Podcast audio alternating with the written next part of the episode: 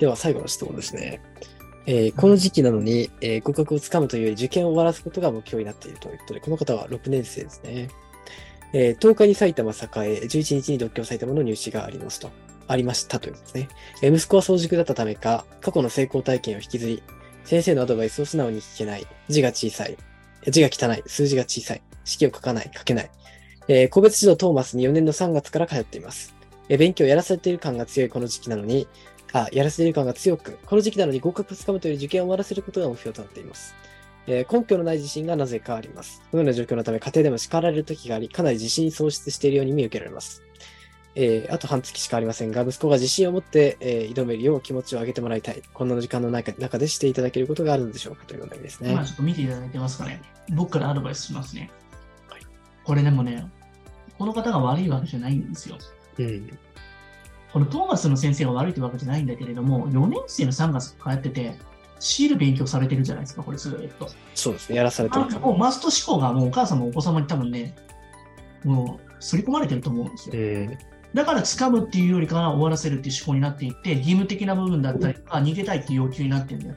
なるほど。受験っていうのはやりたくて仕方なくて、怖いけれども挑みたいっていう風な知的好奇心から来るものだと思うんだよね。もう自分から本当にもそう湧き上がってくるものだから。僕らはね、あんまり強制したくないんですよ。強制せずにうまく乗せるってやり方を知らないから、心理学知らないんですよ。なるほど。確かに、押すしか知らないですね。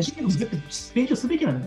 うん。うん、教育臨床だったりとかしなきゃいけないね、本来は。でも、教えてる人いないんですよ。僕めちゃめちゃ教えるし、めちゃめちゃ勉強してるから、そこに関しては。うんなるほど、なるほど。逆に言うと、子供がどういうことを言ったら喜ぶかな。親さん、こういう今の不安な時にこういうこと言ったらどういうふうになんか輝くかなっていうことを常にやっぱ考え続けなきゃいけないし、うん。だから勉強の指導なんて教えれることある程度のレベルで言ったらみんな教えれるんですよ、変なそうですね。確かに。じゃなくて、どういった時のタイミングにこういう言葉をかけたらいいのかとか、はいはいはい。不安になってる時にそれを受け入れて、ここ切り返して、こういうふうに言ってあげたらこういうふうになるんじゃないかっていうところを、うんこの人は多分ね、知らなかったと思うんですよ。この人自体も。教わってないと思うんだよ、きっと。そうです。そういった心理学的な視点っていうのはなかなか日本社会は教えてくれないですねそういったと。ころに関して、成功する人たちの思考法っていうのは、やっぱり多分、なんていうのかな、今の現状が結構ラッキーなんだっていうふうに思うし、うんそこの状況が悪いと思わされてるのも、まあ、今のその環境だったりとか、塾の人たちがこういう考え方で強いているからそういうふうになってるだけであって、本来はなかったらどうなのって話なんですよ、こういうの。うん。もうそもそも中学受験の勉強してなかったら、こういうふうな状態になってますか、自信喪失してますかって話なんですよ。うん。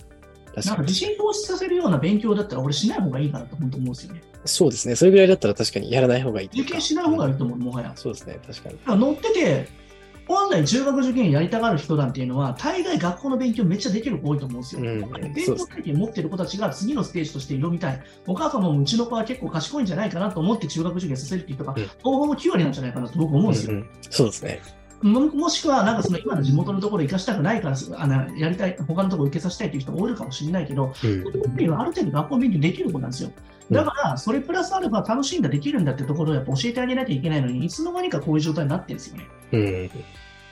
だから、もうすでに今こういうふうになってるんだけれども、今ここまで頑張ってきたこと自体が素晴らしいことだし、もうすでになんかもう親御さんも息子さん、まあ、お子さんももうかんあのお互いをなんか褒め合うべきだと思うし、この半月ではとりあえずここまで頑張ってこれたんだから、もう本当にね、頑張れたね、最後は悔いのないようにやりきろうって、この最後の20日間とかでもう全力でやりきったらいいんですよ。それはもう塾とか関係なく自分がどれだけ頑張れたかだけでもうそれはいいと思うんだよね。うん。そうですね。自分のその伸びしもちろろというか。ん結果がついてきたらそれは越したことないけれども、とにかく今やったことが無駄じゃなかったんだっていうふうに思い聞かして、最後全力で頑張りなよ。そしたら、この20日間頑張れた自分って、ね、一生残ると思うんですよね。そうですね。もう今まで積み上げてきたものが全部黄金に変わりますよね。そうそうそう。でも20日だから結構人生変わるから、マジで考えたら本当に攻めてほしいなと思うよね。うん。まあ他にも今今日見てくれてる人いると思うんですけれども、あと20日頑張れた自分っていうのは一生残ると思うから、本当に頑張ってほしいなと思うし、逆に言うとなんかここを頑張りきれたら、多分何でも多分これから辛いことでも乗り越えていけるんじゃないかなと思うんですよね。うん。うん。そうね。そういったところを乗り越えるための、あの、試されてるだけだから、しかもこういう試練っていうのは、普通に乗り越えれる人しか与えられないから、うん。確かに確かに。こういうのやらないし、来ないんですよ、こういうチャンスって。こういうのそうですね。与えられた試練というのは必ず乗り越えられるからこそそう。普通の人に来ないから、ある種チャンスなんですよ。うん。だこういった不安だったりとか、なんかあの失敗とかっていうのは、起きることの9割っていうのはほぼほぼ起こらないっていうのがじ現実なんですよ。だから実際そういったものないから、確かに確かに。皆さんそんな幻想ですよ、はっきり言って。そうですね。もう、恐怖とか不安の99%ぐらいが幻想ですよね。うん、リスクって言葉ありますけど、あれは本当、不確定要素っていうだけで、まあ、分からないから怖いなだけで、うん別にリスクなんてあるよりないみたいなもんですから。確かに確かに。だからもう、言う言っちゃいないよじゃないけれども、とにかく思ってることをやってやりきったらいいんだよ、本当に。そうですね。ただ最後の20日だけ本当に頑張ってくれっていう話ですよね。はい。ありがとうございます。励ましてます。僕からのちょっとメッセージじゃないけれども、受け取っていただいて嬉しいなと思いました、今。はい。